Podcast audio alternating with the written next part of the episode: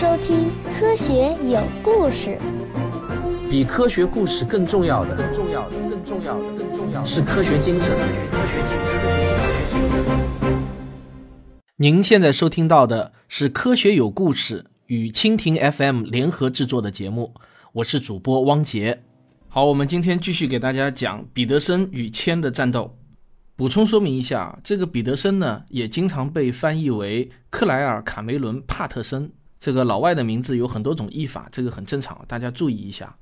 彼得森啊，很快就发现大气中居然含有大量的铅，而且啊，这些铅直到今天也依然没有消退，因为铅啊，它并不会自动消失。我们从何而来？要去向何方？一个星球，一个实验，请听我为您讲述有关宇宙、自然、生命的简史。他认为大约有百分之九十的铅明显是来自汽车尾气的，但却很难证明这一点。这就是科学家的典型思维：下任何一个判断之后，第一时间马上想到的呢，就是要如何寻找证据。生活中具备这种科学思维的人其实啊并不多。我们往往会因为逻辑上有道理，就笃定的相信某个因果关系，而不会想到什么样的证据才能证明自己认为的那一层因果关系是对的。直觉是不能算作证据的，而且啊，直觉还往往都是靠不住的。彼得森需要做的呢，就是找到一种方法，可以比较1923年之前和今天的大气中的铅含量水平。因为一九二三年正是四乙铅投入商业化生产的时间，他忽然就想到，或许啊，格陵兰岛上的冰河可以给出答案。在格陵兰岛这样的地方，每年的积雪都是层次分明的，因为季节性的温度变化会使得积雪的颜色从冬天到夏天发生一些轻微的变化。那在这些积雪中，就会有微小的气泡包裹着当时的大气。那么，只要往回数一数层数，然后再测出每一层中铅的含量，就能得知过去上百年甚至上千年中任何一个时间全球大气中的铅浓度。这个认识啊，就成为了冰河研究的基础。现代气候学的工作也正是基于这个原理。彼得森的研究发现，在一九二三年以前，大气中几乎是完全没有铅的。但在这之后呢，大气中的铅含量就稳定的攀升。这个发现啊，让彼得森感到非常的震惊。他发誓要把铅从汽油中碾出去。于是呢，他就开始了漫长的与铅工业和与此相关的利益集团的战斗。现在这已经被证明是一场惨烈的斗争，因为四乙公司是一个有钱有势的跨国企业，而且啊，他还有很多高层的朋友。他的董事中呢，就有最高法院的法官和国家地质学会的理事。在研究的过程中，彼得森会突然就发现，他的研究资金要么被收回，要么就很难再申请到。美国石油研究所就取消了与他签订的一项合约。这么干的还有美国公共卫生署，这还是一家中立的政府机构呢。彼得森就成了一个对本单位越来越不利的人。铅工业界的官员不断地给加州理工大学的校董事会施加压力，要么让他闭嘴，要么让他滚蛋。吉特曼在两千年写给《国家》杂志的一篇文章中就说，四乙公司愿意无偿给加州理工提供一个教授讲席的费用，而他们的唯一条件就是彼得森卷铺盖走人。更荒唐的是啊，一九七一年成立的旨在调查大气中铅污染危害的国家调查委员会。居然啊，把彼得森给排除在外。尽管彼得森在当时已经毫无疑问是美国研究大气铅问题首屈一指的专家了，但是他还是被排除在外了。但是彼得森出于他崇高的荣誉感，从未动摇过。在他的努力下，最终促使美国在一九七零年颁布了大气洁净法案。到了一九八六年，全美禁止销售一切含铅的汽油。这使得美国人血液中的铅浓度几乎就立即下降了百分之八十，但因为铅这种物质的永久性啊，现在每一个活着的美国人的血液中的铅含量都是上个世纪美国人的六百二十五倍。但是大气中的铅依然在合法的持续增长，每年大约还是要增加十万吨，这主要呢来自于采矿、冶炼和其他工业活动。按麦克格雷的说法，美国禁止在家用油漆中添加铅，比欧洲大部分国家要晚了四十四年。尤其值得一提的是，毒性这么大的铅，一直要到一九九三年才禁止在美国的食品罐头中使用。这在今天看来啊，简直有点不可思议。对于大气来说呢，其实并没有国界之分，因为地球上的大气一直在环流。还有偶然生成的热带气旋也会把全球的大气都搅动起来，所以呢，美国人呼吸的大气与我们中国人呼吸的大气啊，并没有什么本质的不同。我们血液中的铅浓度也是上个世纪中国人的六百二十五倍。虽然通用汽车、标准石油和杜邦三家公司早就从四乙公司中退出了，他们在一九六二年把所有四乙公司的股份出售给了奥尔马尔造纸公司。但这家公司仍然在成长。四乙公司直到二零零一年二月还坚持认为，研究表明含铅汽油对人体和环境并没有危害。公司的网站也没有提到与铅有关的历史，甚至啊，他们都不提米基利，只是简单的提到公司最初的产品是一种化学混合物。我在阿里巴巴英文网站用四乙铅的英文名称 ETHYL 为关键词搜索。得到了六万八千一百九十四条记录，这里面啊包括四乙铅原液和与之相关的各种产品，产地几乎分布于全世界。当然，阿里巴巴网站上中国大陆卖家那肯定是最多的，可见啊，四乙铅产业依然是一个庞大的化工产业。如果我的听众中有化工业的从业人员，我也希望您能够留言谈谈我国目前对于控制铅排放方面的规定和现状。彼得森在与四乙铅的战斗中取得了胜利后呢，又把他的注意力转向了罐头食物中铅含量增加的问题。这个问题啊，也被公众忽略了几十年。过去几乎没有人想到要去检测一下罐头食品中的铅含量，这实在听上去啊有点荒谬。因为过去的罐头皮中呢都要添加铅的。彼得森发现罐头食品中的铅含量比新鲜食品要多得多。在上世纪八十年代。罐头食品非常的流行，那么为了进一步寻找证据，他又检测了一千六百年前秘鲁人骨架中铅钡钙的含量。他发现啊，现代人骨架中的铅含量竟然是古代秘鲁人的七百到一千两百倍，但是作为参照的钡和钙的含量却没有明显的增加。这些证据啊，终于说服了美国政府。一九九三年，FDA 终于禁止使用含铅的罐头来装食品。这个时候，距离彼得森去世仅仅只剩下两年了。米基利为我们留下的另一个祸害——氯氟烃，则到1974年才被禁止在美国销售。可是啊，已经释放到大气中的氯氟烃却像一个顽固的小恶魔，哪怕等到我们都过世很长一段时间内，它都会不断的破坏臭氧层。更糟糕的是啊。我们每年仍然向大气中释放大量的氯氟烃，依然有很多美国的大企业在他们的海外工厂中生产这种东西。一九八七年九月，在加拿大的蒙特利尔，多个国家一起签署了《蒙特利尔议定书》，分阶段限制氯氟碳化合物的使用，并且啊规定从一九九六年的一月一日起不再生产氯氟碳化合物。中国呢是在一九九一年加入的《蒙特利尔议定书》。并且在一九九二年制定了中国消耗臭氧层物质逐步淘汰的国家方案。二零零八年一月一日起，中国才全面禁止使用氯氟烃。彼得森于一九九五年十二月五日因为严重的哮喘在家中去世了。他没有赢得诺贝尔奖，因为地质学不是诺贝尔奖项。更加令人感到不解的是呢，彼得森在半个世纪中坚持不懈地取得了一项接一项的无私成就。但是他居然始终没有什么名气，也没有吸引很多的眼球。我们有理由认为他是二十世纪最具影响力的地质学家。然而，又有多少人听过彼得森的这个名字呢？本期节目啊，就当做是一期纪念彼得森的节目。大多数的地质学教科书都没有提到他的名字。二零零一年初，在《自然》杂志上的一篇文章中啊，居然把彼得森当成了是一个女的。无论如何，我们都应该感谢彼得森，是他在一九五三年让地球有了一个人人都能同意的岁数。没有他的努力，我们现在每一个人血液中的铅浓度可能还得再高一个数量级。好了，我们花了两期节目谈了两个不怎么烧脑的话题，接下去啊，我们又要进入到恼人的粒子物理学了。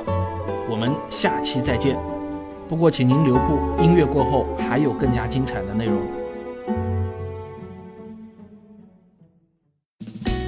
我是刘敬正，我是汪杰，我是吴黎明，我是王木头，我是旭东，我是卓老板，我们是科学声音。今天的结尾废话内容会很多啊，首先要通知大家一下，《星空的琴弦：天文学史话》的这本书的精装版已经在科学有故事的微信公号中上架了，这是我作者独家定制版，还剩下两百本的样子，欢迎大家到科学有故事的微信公号中购买。刚好啊，今天还是国庆节，我也祝大家国庆快乐。我的所有节目在国庆期间呢都是不停更的。在这次国庆出游的途中，如果您想解闷的话呢，我推荐你可以听一下我的付费专辑《环球科学有故事》。目前啊已经更新了十一集，我做了一个剪辑，可以很方便的让您快速的浏览一下这十一集的精华部分。欢迎大家订阅，四十九元半年，每周两期。花一顿饭钱就可以跟踪全球最新的科研动态，我相信你会感到物有所值的。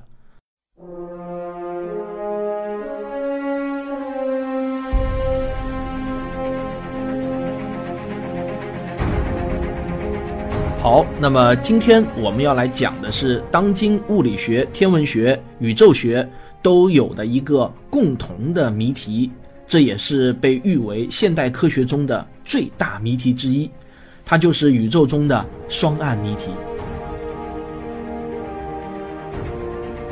我打个比方来说，如果我们用沙子捏一个陀螺，然后你把这个陀螺给旋转起来，那么转速一快，沙陀螺肯定就会被转散架，对吧？因为沙子与沙子之间的结合力不足以维持向心力。那么要让沙陀螺不散架，就得拿胶水合在沙子里面。如果把银河系想象成一个沙陀螺，那么万有引力就是胶水。这个胶水的强度决定了陀螺的转速能最高高到多少。现在啊，我们已经观测到了银河系的转速，那么我们就能反算出总的引力大小，进而呢就算出银河系的总质量。这个鲁宾就确定无疑地发现，银河系的大部分质量丢失了。随着暗粒子搜寻的零结果越来越多，粒子物理学家们也不免越来越焦虑。那么在这种背景下，自然又会有各种各样的猜想冒出来了。环球科学杂志八月号的这期呢，就刊登了两位物理学家的一篇文章，主要呢就是介绍。对暗物质的另一种猜想。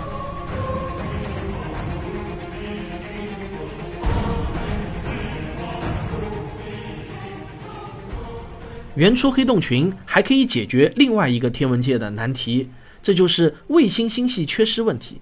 在较小的尺度上，这些模拟预言大质量星系周围有大量的暗物质子晕，每一个这种暗物质子晕都应该含有一个矮星系。所以啊，我们的银河系周围应该会有数百个矮星系。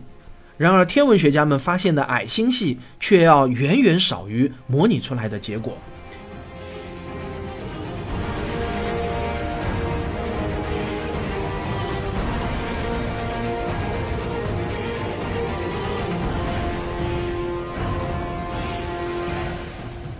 对暗物质的模拟还显示出。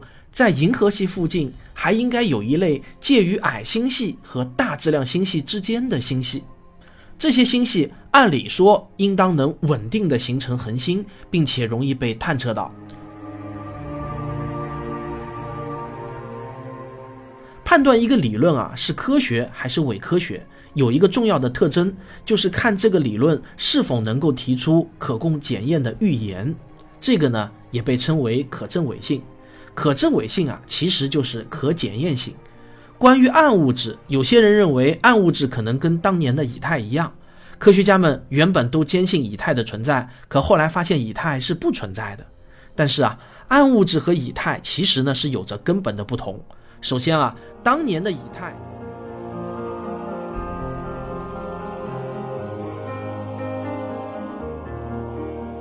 今天我要跟大家讲的是同时在科学史和战争史上的谜案，那就是二战期间纳粹德国为什么没有率先造出原子弹呢？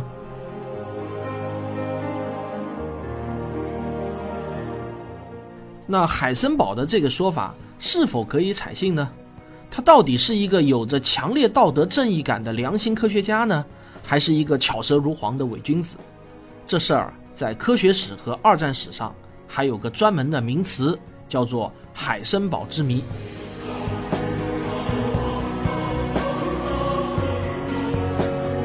说实话，对于科学来说，人类的感情真的是多余的东西。当我们要去探究真相的时候，最好呢暂时把感情放到一边，只有这样，我们才能发现真相。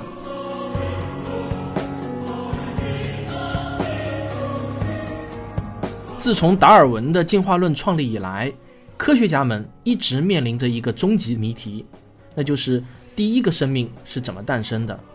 在这卷壮丽的生命演化诗篇中，进化论能解释所有后面发生的事情。唯独无法解释这一切都是怎么开始的。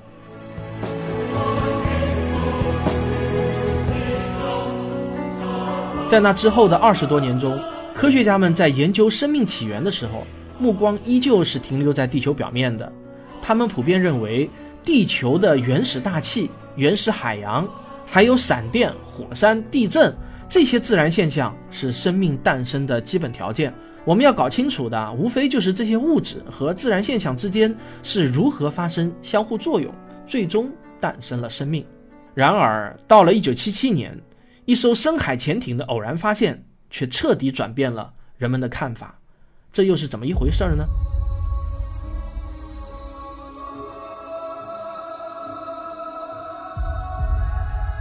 不过，我们必须要知道啊，到目前为止。陆地热泉说和深海黑烟囱说都还只是处在有待验证阶段的两种科学假说。科学啊，有一个最大的特征，就是它可以自我完善、自我纠错。那么，科学又是如何自我纠错的呢？靠的就是同行评议和证据为王这两种精神。无论是在陆地还是海洋。物理和化学定律都为这个拼图游戏提供了有用的框架，而我们这两期节目中讲到的地质和化学发现，也在为这块拼图添砖加瓦。但是呢，只有把更多图块放在正确的位置，我们才能看到生命起源的清晰图景。令人欣慰的是啊，科学已经帮我们找到了通往答案的道路。那么，在这部电影中，人类的末日灾难不是太阳耀斑爆发，不是核危机，不是能源枯竭，不是小行星撞地球，也不是山崩地裂、火山海啸，更不是全球气候剧烈变化等等常见的末日电影题材，而是农业问题。一种蔓延全球的植物枯萎病正在摧毁地球表面的所有植被，当然也包括粮食作物。那么，在真实的历史上，曾经在美国东海岸随处可见的栗子树，现在呢已经不复存在了，它们都被一种枯萎病杀死了。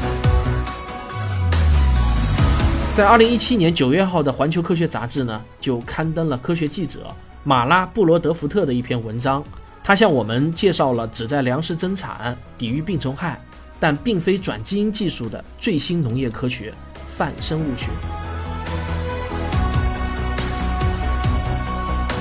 有些致病菌能够像炮弹一样把自己从作物的叶子上发射出去，借着气流在不同的田地间，甚至是不同的大陆间穿行。一些存在于高处云层中的微生物，甚至啊能够影响天气，引发降雨，借着雨点让自己回到地面。今天我们要来谈的话题呢是古人类学。我先问你一个问题啊。你觉得到底怎么判断两个动物是属于同一个物种呢？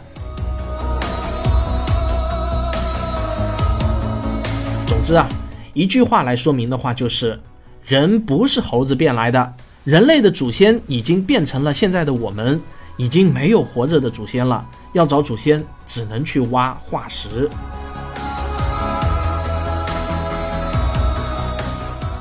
而我们对于古人类学的知识也在被最新的考古证据不断的刷新着。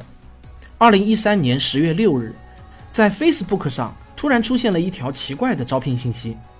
这条信息是这样说的：全世界急寻苗条人士，有良好的考古学或古生物学背景，还要兼具探洞的经验，愿意在极其狭窄的区域工作。纳莱迪人生存的年代是破解所有纳莱迪人之谜的关键问题。二零一七年的五月，这个谜题终于被解开了。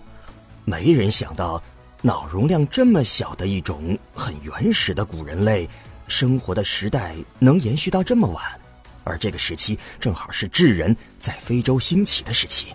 这个数字的出炉，对于我们现在的古人类学有怎样的冲击呢？环球科学九月号的一篇文章就揭示了它的重要意义。我们今天所知道的那些写在教科书上有关物种进化的故事，并不是出于某个科学家的大胆想象。可以说啊，每一点一滴的成果背后都有一个像纳莱迪人这样的故事。进化论的每一块拼图都来之不易。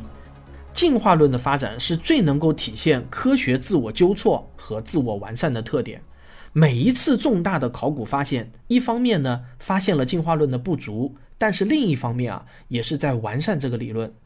我们之所以信任科学，不是因为科学不会犯错，恰恰呢是因为科学会主动承认错误，改进理论。大家不妨再对比一下那些几千年下来从未有过改进的理论。甚至认为是越古老的记载就越正确的理论，那么相比之下，你更愿意信任哪一种呢？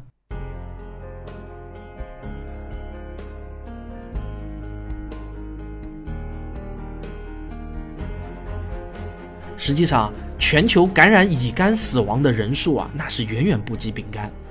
丙肝是美国和欧洲一些国家的头号致死传染病。而丙肝啊，也是诱发肝癌的头号元凶。那这到底是为什么呢？我国在一九九四年之前是没有任何丙肝检测的。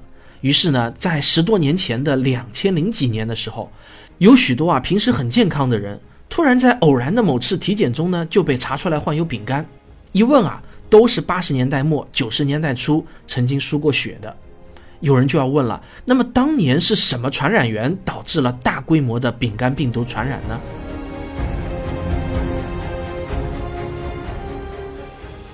在人类没有现代医学之前，无法认识到细菌、病毒这些微生物啊是导致某些病的根本原因，所以呢，也是根本不可能攻克这些疾病的。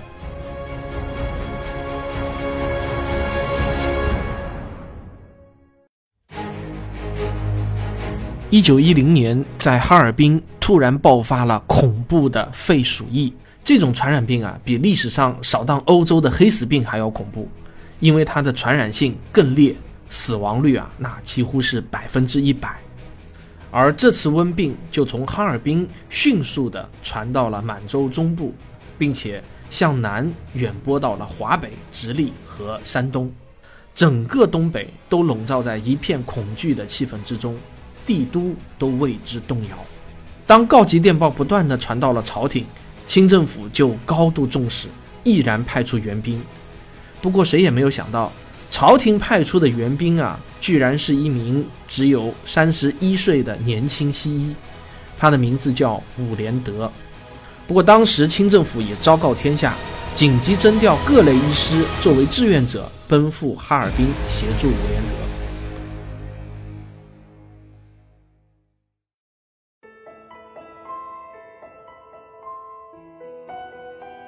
从18世纪中叶，人类首次通过显微镜观察到细胞的内部结构。巴斯德发明了消毒，弗雷明发现了青霉素开始，现代医学的漫长征途到如今才刚刚开始，不到两百年。但是他已经取得的成果，比全世界所有传统医学几千年成果的总和还要大得多啊！人类的平均寿命也从18世纪和19世纪初战乱年代的三十几岁。迅速的增长到了将近八十岁。如果我们不幸早生了一百年或者两百年，那么寿终正寝或者活过六十岁是一件非常小概率的事件。而反观人类数千年历史的长河，生而为人能够见到自己的孙子孙女，是在最近的一百年才变成了一件稀松平常的事情。这些啊，都是现代医学带给我们的礼物。那么再过二十年，在我们的孙子辈中出生的孩子们眼中，丙肝病毒啊，也许会和黑死病、天花、狂犬、鼠疫这些古老的名词一样，只是曾经的一段历史而已。现代医学是人类共同的智力财富，它没有东西方之分。在我们判断医学的好坏的时候，唯一应当考虑的是它的科学性和医学伦理性。民族感情最好能放下，这也是科学精神的重要组成部分。好了，我们今天的节目就到这里。如果您喜欢我的这个节目，欢迎订阅《环球科学有故事》。我是科学有故事的主播汪杰。如果您喜欢我的节目，别忘了点一下订阅。如果您觉得我的节目对您有帮助的话，也可以赞助以资鼓励。谢谢大家，我们下期再见。